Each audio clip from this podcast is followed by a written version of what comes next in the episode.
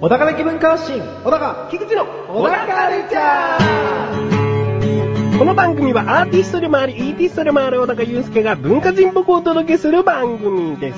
どうも、アーティストでもあり、イーティストでもある小高祐介です。よアシスタントの菊池です。よろしくお願いします。ろしくお願いししまます。さあさあ小高さん、す。あ、前回ですね、あ、中途半端に沖縄旅行のお話が終わっているんですね。そうさ。 そうさ。じゃあ続きを話してもらおうかな。そうね。ね話すね。え確か1日目の終わりということで、えー話も終わりましたね。そうですね。 2日目の朝から行きましょうか。そうよ。うん。二日目はね、もう、チュラ海に向かったね。なるべく標準語で全国的に伝わりやすい言葉でお願いしたいんですけチュど。ラ海に向かった ね。伝わってないですね。チュラ海水族館はい。水族だ館。よ。はいはいはい。行きたかったんだよ。なんか、小田カルチャーでも言ってましたよね、前にねう。ん。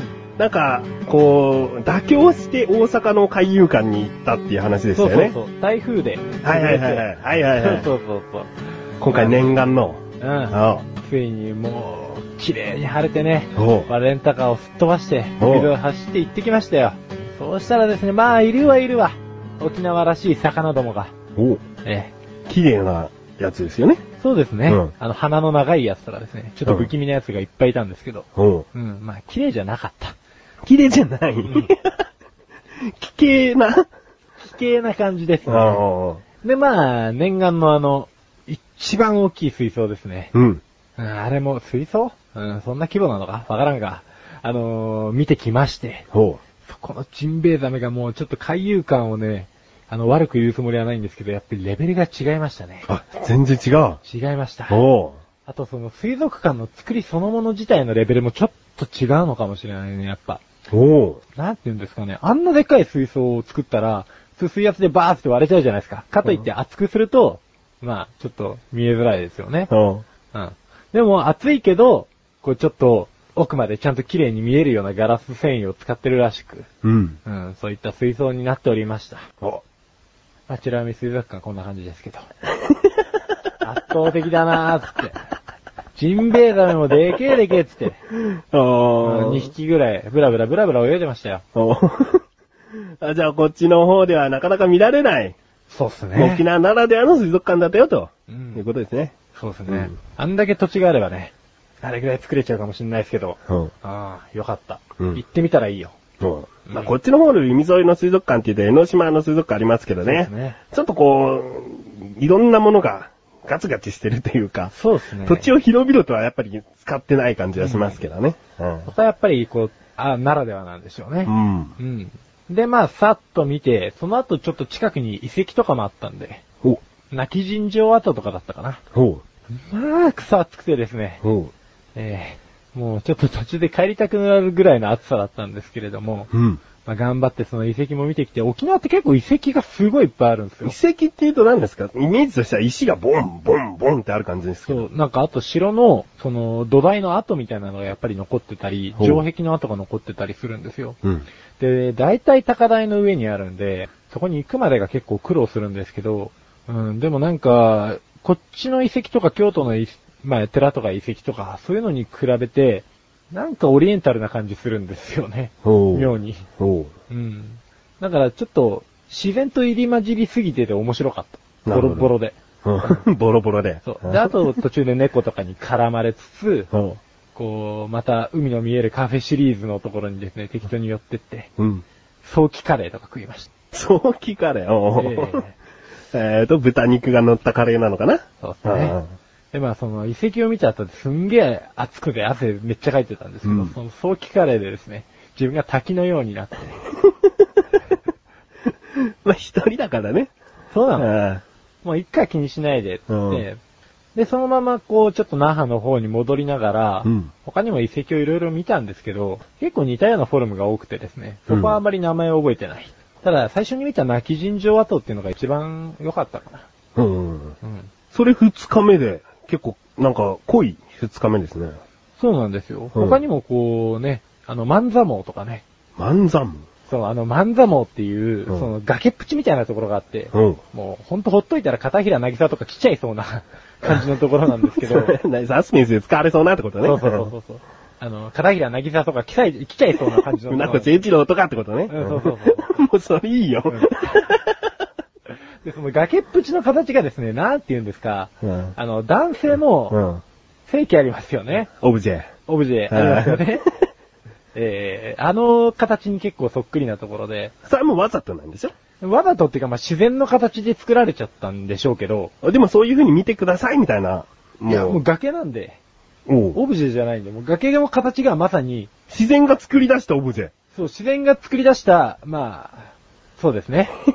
それは、何もう観光名所としてそう見ていいですよっていうものそれとも小高の感性で男性のあそこみたいってことうーん、なんか、そう見ていいですよっていう気はないんでしょうけど、うん行ったら誰しもが絶対思うと思います。あうちのそうなんだ嫁さんも帰ってきたら、あ、うーん、だ、つってま したね。うん、うんだ、つってましたね。じゃあ、ちょっと下ネタ好きなガイドさんとか言ったら言っちゃいそうな。言っちゃう感じですうんね。で、やれその、うんをですね、バックにカップルが俺に写真を撮れ、つってですね。漫才王でほんとね、5組ぐらい撮りましたからね。そ やの、るじゃ その男性器をですね、こう、バックに、ん。さすがじゃん。えー撮ってきましたよ。あこれちょっとカップルを端に寄せてね、その、象徴をあ。うん。あ必ず入れるようにしてうん、撮ってきましたよ。あ、いいね。で、まあ夜、まあ、1日目と同じバーに、うまん。たフラッと行きまして。なるほど。前回なんか鹿児島の人と、そうですねこ意気統合したバーですかね。そうですね。うん。鹿児島の人はいなかったんですけど、うんしばらく一人で飲んでたんですよ。うん。そしたら、あのーなんかすごい、がたいのいいタンクトップを着たお兄ちゃんが来て、うん。なんかどうもおねえ言葉だと。ほう。うんで、なんか絡まれて仲良くなったのはよく覚えてるんですけど、あんまり相手は一人。そうですね、相手は一人おでう。で、お店の人とも仲良さそうで、うんで先に帰ってっちゃったんですよ。うんうんうん。ある程度絡まれた後。うんどんな絡みだったかよく覚えてないですけど。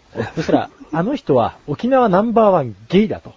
ほう。うんっていうことを教えてくれて、で、まあ最終的に名刺ももらったんですけど、その名刺のフォルムもまたすごくてですね、うん。うん、ちょっと身元が割れてしまう可能性があるんであんまり言わないですけど、うん。まあ、ナンバーワンゲイと言ってね、沖縄県民の方だったらピンと来てるかもしれないけどね。そうそうそう、うんもうあの人を知らなきゃモグリって言ってたんで、おう。えーゲイの、つって、俺ゲイじゃねえけど、つって。 うんおう。まあ、なんか最後の最後にまた濃くなっちゃった一日みた いな。あ、なるほど。そんな人と漫才もからのみたいな。なんかその人との絡みを、あえて忘れたくて忘れちゃったような気もしますけど ね。そうですね。なんかもう嫌な思い出として残ったような気がしますけど。いや、違う、楽しかったとは思うんですけど、うん喋られすぎちゃって、うん。で、まあ、おねえ言葉で、うんなんか案外繊細な一面とかもはちょいちょい見せられたりして、うん疲れちゃったんだよね。 大丈夫。小高のオブジェはどうにもなってない。うん、どうにもなってない。うんノータッチ。ノータッチうね。ん俺の漫談もは大丈夫だった。ああ、 えーで、じゃあもう2日目を完全に終わり終、わり。 3日目に。 3日目に突入うん。ですね。まだ、ま、丸3日は遊ぶんですよね。そうですね、丸3日遊んでましたね。うん。まあ、3日目はちょっといろいろあってですね、うん。正確に言うと遊べたかって言われると遊べた感じもしないんですけど、おう。うん、自然災害がありまして、おうおう。ええそれは台風なんでね。台風です。んうん。うん。じゃああんまりそんな印象に残る出来事はなかったと。そうです ね。あまあ、お土産買いの、あうんうんとなんかまた海の見えるカフェシリーズ1期の、うんうんうんそのカフェが崖っぷちにあるから、倒壊するんじゃないかみたいな音をする んです。みたいな。うんうん。で、4日目は帰った。帰りました4日目はもう割と早い時間から飛行機もあったんでほう、帰りましおう。た。うん。じゃあなんか、総まとめで沖縄の感想言ってくださいよ。また行きたいね。お。じゃあこれから行く人に対してなんか言ってくださいよ。まあ、雨でも楽しめるよ。お。いいですね。大丈夫大丈夫。うん。まあ、レンタカーあれば、そうそうそうよほどの強風でない限り移動はできるし。そうそうそう。うん海入っちゃえばいいじゃん。 海入っちゃダメだよ。濡れちゃえば一緒 そだよれで、命失ったら最悪でしょう よ。そっ か。うん。嵐の時の海危ないよ、やっぱ。うんまあ暑いからね、いつもね。プうんール入れればいいじゃん。あ、ホテルとかのね。そうそうそうそうう。。そうんうん。じゃあね、沖縄のプールおすすめということで終わりますよ。そうさ。いいんですか、これで。おー、いいよ。はい。それではここで一旦、CM ですす横断歩道ラジオをお聞きの皆さん、この度横断歩道とアスレチック放送局が一緒にオフ会をすることになりました。題して、ダンポチックオフ。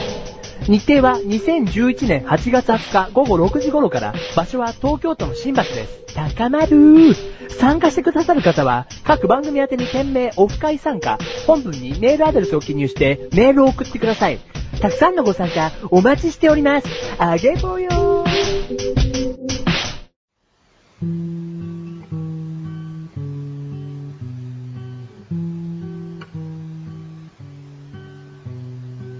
小高郎の料理教室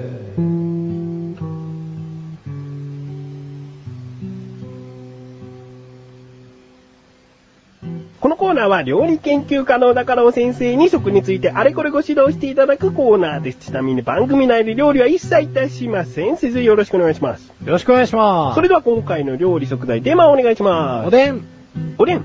おでんおお、冬に離さず、この夏にそう。おでん。なんか、今おでん食ったら俺どうなるんだろうっていう。 まあ確かにね、お互い安らぐで話してますから ね。この原稿書いてる時も汗だくだったし ね。しかもなんか我慢大会みたいなことって一度でいいからやってみたいなと思って、ちゃんと。おお、うん夏になんかもうこたつおむしろ入って、そうそうそうそう。あー熱いおでんを。でもうちこたつねえからなと思って。あいいです。結局やらないと思いますし。やらない。ええあ、でもおたこださあるよね。ええありますけど、あの、汗いっぱいになっちゃうんで嫌です。うんそっか。おでんどうぞ。あ、さて。おでんはですね、おい。煮物料理、ん鍋料理の一種とされると。お、鍋料理に入るんですね。どっちなんだいって感じもしますけどうね。ん。煮物っぽいっちゃ煮物っぽいしね。うん。でですね、えー、まあ、だしで醤油などで、えー、味付けしたつゆに、大根、ちくわ、こんにゃく、ゆで卵など様々な具材を入れ煮込んだ料理が、まあ、これですよ、と、はい。えーいう話なんですけれども、この名前ですね、ちょっと調べててびっくりしたのが、おう。おでんってひらがなじゃないですか。おう。漢字があった。感じがあった。漢字があったよ。これですね、えー、室町時代に出現した、あ、ちょっと由来から話しますね。 いいですよ。そうそうそう。室町時代に出現した味噌田楽が原型とまずおでんはされるんですけれども、うんえー田楽と、えー田楽って田んぼの田に楽ですよね。うん田楽と呼ばれた料理には具を串刺しにして焼いた焼き田楽の他に具を茹でた煮込み田楽がありましたよと。おう。ほうほうほうで京都や大阪などの当時の上方、えーでは、まあ、いわゆる、そうですね、京都や大阪の方が昔江戸に比べて上方って言われてたんで、うん、まあ今日に登るって言ったじゃないですうか。ん。うんで、えー、この上方では具を昆布だしの中で温め、甘味噌をつけて食したが、えー、醤油の醸造が盛んであった江戸の方では、おう。かつおだしに醤油や砂糖、みりんを入れた甘辛い汁で煮込むようになったんですけど、うん。まあ、当時の江戸の女性がこういう味付けを好んだらしくて、おう。で、これを女房言葉で、えー、田楽の田に、うん。窃盗後のおをつけておでんと呼ばれるようになったと。おう。だからおでんのおはですね、お守りのおですね。おう。に、田は田んぼの田、田楽の田なんです。うんうん。で、おでん。おう。じゃあ、こんにゃくとかの田楽の方が全然元祖ですね。元祖ですね。はあいれが基盤で、えー、それが元に別の味付けでできましたよって感じなんです。おう。じゃあ、レッスン1行きましょう。はい。レッスン 1! おでんを漢字で書くと、お守りの王に、田んぼの田の田なんだよですね。ですね。あで、これで一回ブームにはなるんですけれども、うんなんか廃れるんですよ、おでん。なんかそんなに、その醤油味のやつが多分うまくなかったんでしょうね。あおう。うん。で、関東でおでんは一時廃れるんですが、ん。ここで関東大震災の時に、おう。関西から救援に来た人たちが炊き出しでおでん作ったんですよ。おう。で、その、えー、関西ベース漢字の汁じゃないですか、今のおでんって。うんうんうんううんん。あれは、その炊き出しで使われて、また再ブームで火がついた名残が、そのまま今に流れ着いてるらしいんですよ。ほうじゃあ、昆布で出汁を取る方が基本となっていると。そうですね、基本になったとなるほどいうことみたいですよ。これはもうレッスン2行きましょういかっね。ちゃいましょレッスン 2! 関東大震災の時に関西の方から炊き出しできたおでんが今の基本のおでんなんだよですね。ですねあう。いや、 上手にまとめますな。あ。ま、待ってたかなそうね。うん。まあ確かになんか醤油とか、鰹だしとかでやると、もうまさに煮込み料理みたいですもんね。そうなんですよ。うん。うん普通の煮物の味付けなのかなと思っちゃいますもんね。うん、だから結構しょっからくて、あんま美味しくないんじゃないかなって感じするんですよね。うん今のおでんの具から想像すると、うんさらにうん。あ。ちなみにですね、おでん、今、今はもう年中ブーム化っていうぐらい、ほうコンビニで売られてるじゃないですか。そういえばそうですね。そうそう。一番最初に売ったコンビニってどこかわかりますあもう思いつきだとセブンイレブンさんじゃないですか。そうな の。ほんと、思いつくんじゃない。出しがいがないよ、クイズを。結構セブンイレブンさんはね、あの、最初にやることが多いんですよ。コンビニの頂点だけあってね。そうなの。え1979年にね、あ それは知らなかったですよ。そうそうそうん俺も知らなかったよ。調べたから知ってんだ。 そうか、調べた人と調べてない人の知恵比べだったわけね、今ね。そうそうそううんだからセブンイレブンで一回くったくたに煮すぎられた真っ黒なはんぺん食ったことあるけどね。おう静岡おでんかと思った。おう でも、美味しくないですかはんぺんってね、味が濃くなりすぎることってそうないんで。うん、なんかでもちょっと匂いが変だったからね。ああ、なるほど。煮詰めすぎた、あの、に独特な匂いですね。そうですね。ややりすぎちゃった感が、うんうんうん拭えないんですよね。うん飲み込んでるから。まあいいや。そんな話は ね。ええちなみにあの、沖縄にもですね、あの、おでんがあるんですよ。もう、沖縄かぶれになっちゃいましたね。そうですね。はい食ってないけどね。食ってないんですね。食ってない。だってあっちいんだもん。 食いたかないよ。これ、あっちいのに聞きたかないよっていう人もいるかもしれないけど。ちなみにね、沖縄のおでんはね、やっぱりね、具材が独特ですよ。 お、あの、手びちをメインとしてますね。手口って何でしあたっの、け豚足です。お、豚足。 はい。うん。もう忘れちゃダメでしょ、手びちは。自分の手だからだ。だけど、そんなの忘れるよ。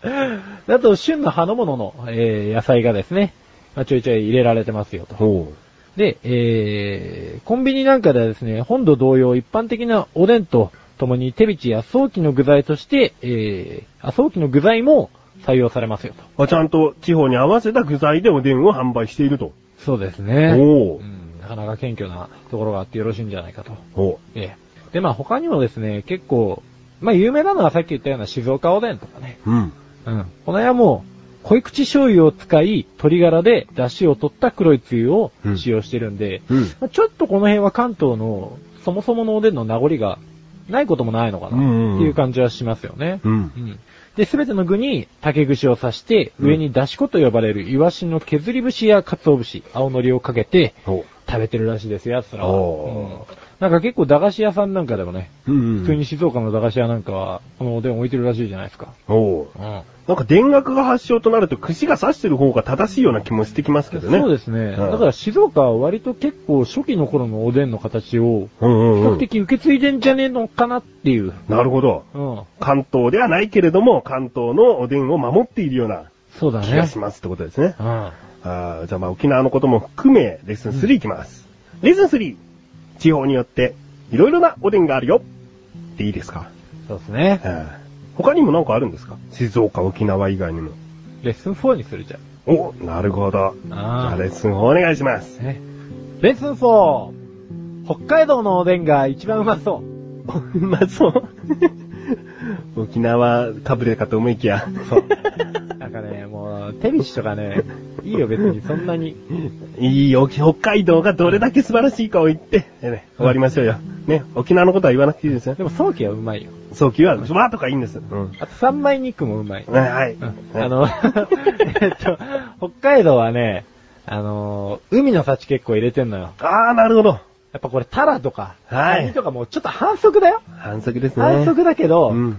そりゃ食いたくなるじゃない。なりますね。うんなんかホタテとかあってももう食いたくなりますね。つぶ貝とか。ええなんか山菜鍋みたいな、鍋じゃねえや。おでんみたいなのもあるらしくて。ほこれ、ふきとか、えー、根曲がりけとかですね。う。うん。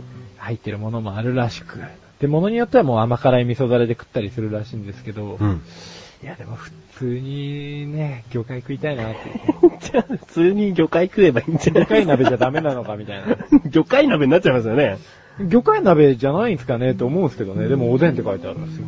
まあ、おでんなんじゃないですか。他の具がやっぱりおでんの具だったらもう、おでんですよ。うんいいね。俺も北海道行こうかな。 もういいですかあ、もう大丈夫です。はい、今回のご指導は以上ですね。はい。先生、ありがとうございました。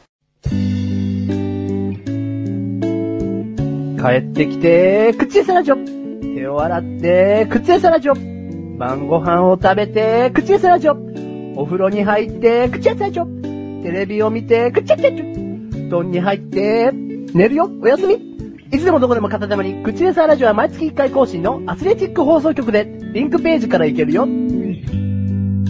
こまでも続くのかね小高まし、レビューこのコーナーは小高祐介があらゆるジャンルの中から一押しな一品を選びレビューをかましていくコーナーです。それでは、今回のジャンルをお願いします。小説、お、小説。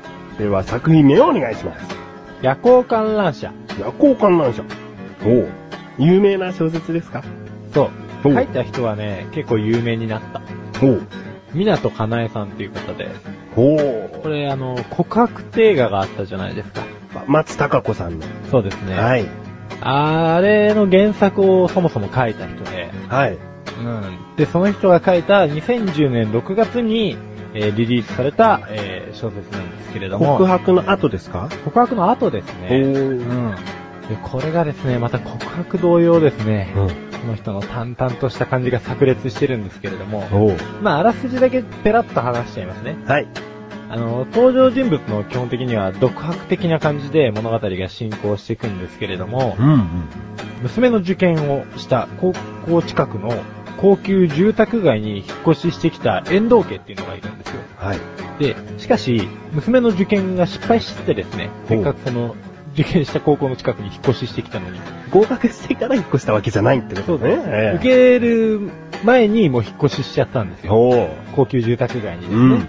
えー引っ越ししてきちゃって、で、その、失敗したからですね、割と娘が毎晩のように感触を起こすようになったんですよ。おうで、お母さんはそれをもう毎日毎日ですね、嵐が過ぎるのを待って、こう耐え忍んでいる。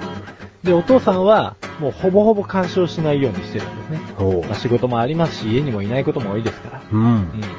で、一方、まあ、そんな遠藤家がアリーのおう向かいにですね、これまたもう、その、貧困法制を絵に描いたようなうん、高橋家っていうのがあるんですわ。高橋家。はい。もうお父さんがお医者様で、はい。で車も何台か持ってて、うん。で、お母さんもまあ教育熱心そうなお母さんで、うん。でまあ、三人兄弟なんですね。うん。で、一人はもう医が、医大にえー行ったんで、うん。別のところで一人暮らしっていうか、寮暮らしをしてて、おうで、お姉ちゃんと弟がですね、うん末っ子の弟が、まあ、その家にいると、高橋家に。だから4人で今現状住んでるわけですよ。うん。で、もう、遠藤家の娘さんが落ちちゃった高校にその二人も通ってるわけですね。うん。なるほど。なるほど。嫌な感じですね、 もう。いや物語ではありがちで言えばありがちですけど。そうなんです。はもう嫌な設定なんですよ、はい早速。早速なんですけれども。で、殺人事件が起きるんですよ。い。おう高級住宅街で。おう遠藤家と高橋家と。あとまあ、小島さと子さんっていう女性も登場するんですけど、それはまた別なんですが。うん。えー、まあ、そこでですね、どこで殺人事件が起きたかというと、これ遠藤家だと思うじゃないですか。まあ、中心となってるはずですけどね。これ高橋家の。高橋家。はい。高橋家で、えー、お父さんが殺されちゃうわけですね。おうで、そのお母さんが加害者としておう警察に逮捕されてしまおう。うで、なぜか、末っ子の息子は行方不 明。このセンセーショナルな事件ですよ。この高級住宅街で起きた、おう誰もが被りつきそうな。お母さんが加害者っていうのは、まだ単独犯と決まったわけじゃないってことですか、えーと、そうですね。まあ、ただ、息子さんがいないんで、おうおう何にも事情が聞けないんですよ。おうで、その時姉ちゃんはどうしてたかっていうと、友達の家に、あの、遊びに行って、お泊まり会やってたわけですね。うん。だからお姉ちゃんにはアリバイがあると。おうだから息子はどこに行ったのいや、もう結構サスペンス好きの自分としてはワクワクする設定ですね。で遠藤家はその家庭をちょこちょこ、あの、向かいの家なんで、え聞こえてたりしてるんですよ。ええでそういうのを、もう個人個人の独白で、まあ、結局その、遠藤家の娘さんの独白とかもありますから、うん。なぜこうフラストレーションが溜まってるのかとか、うん。本当はこんな高級住宅街なんかにいたくねえよみたいな感じの独白とかも交えつつ、うんそ。の事件の真相に徐々に徐々に迫っていくっていうですね、なるほど。嫌な感じなんですよ、基本的に。もうぜひ映画化してほしいですね。まあ映画化するでしょうね。するかもしれないですね。告白も当たりといえば当たりでしたよね。そうですね。ただ、あれはまあ確かに監督のうまさもあったんですけど、うんまあ、これも、キャスティングもそうですけど、まあ、プロデューサー次第でしょうね。プロデューサーとか、あと監督次第なんでしょうね。うんうん。そうう。いうのは。ままああ、うまくまとめ上げれば超面白いですよ。最後の方もきちんとこう、うまくまとまってるとか、まあ、そのなんかどんでん返しがあるとか、いろいろあるわけですよね。そうですね。何かしら物語の。なんかさらーっと終わるのは好きじゃないんですよ、なんか。そうですねちゃんと物語の転調っていうかあるんですよね。あの、エンディングは、割と告白は本当にもう、見た人わかると思うんですけど、救いのない感じだったんですけど、ちょっと夜行観覧車は、それなりに救いを設けてくれてる部分もあって、おう。だから、最後まで読むと、少し救われた気持ちになるんですけど、おう。なんか、このちょっとした救われた気持ちのために、この文章を消化していくっていうのはすごく大変っていうですね、は過程が本当に重たいんですよ。あ。はあ。まあ、いいんじゃないですかそうですね、正直いいです。たああだ、今回の星、最大が5つ星でございます。いくつですか5つおいいですね。まあ小説となるとね、いきなりクライマックスから読むこともできるといえばできるんだけども、えここまであらすじ聞くとね、え、そうですねなんかもう気になる人はそこだけ読んじゃって、そっていうのもあるかもしれないですけど、だからもう、ちゃんと読んでほしい、これ。厚さとしてはどうですか結構長かったりしますかその指で表しても伝わりにくいんですけど。こんぐらいです。こんぐら いですかえー、3、4センチぐらいかな ?3 センチぐらいですね。えー、なんでいきなり1センチになる んですか ?3 センチぐらいですね。はいえーということで、じゃあ、えー、ぜひ、はい。楽しんでくださいと。はそうですね。い。うん。ハラハラしますし、うん。うつうつしますよ。わかりました。いということで、今回は、小説というジャンルの中から、夜行観覧車という作品をレビューしました。以上、お高ましレビューでした。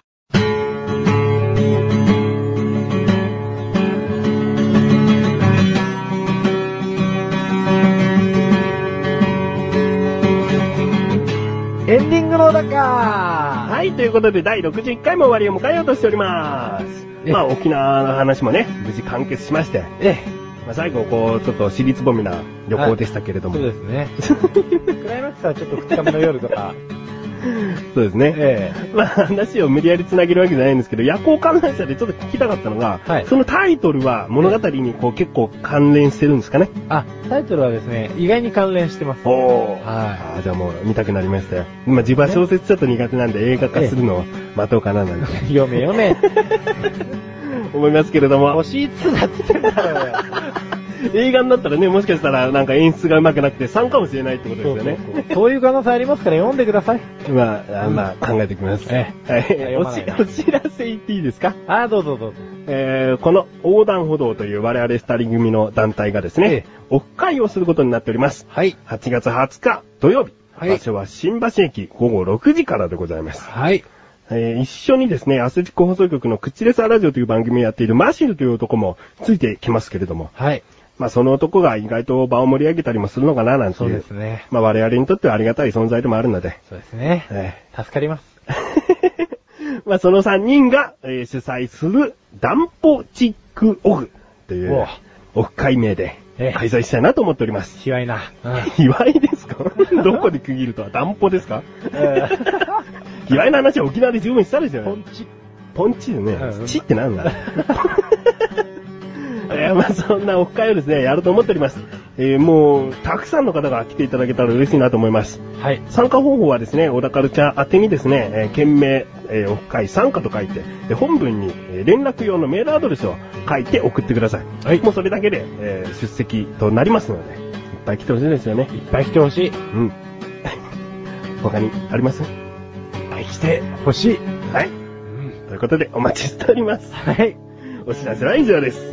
小田カルチャーは2週に1度の水曜日更新です。それではまた次回をお楽しみに。さようなかーいさようなかー本当に来てほしいかな来てほしいさ。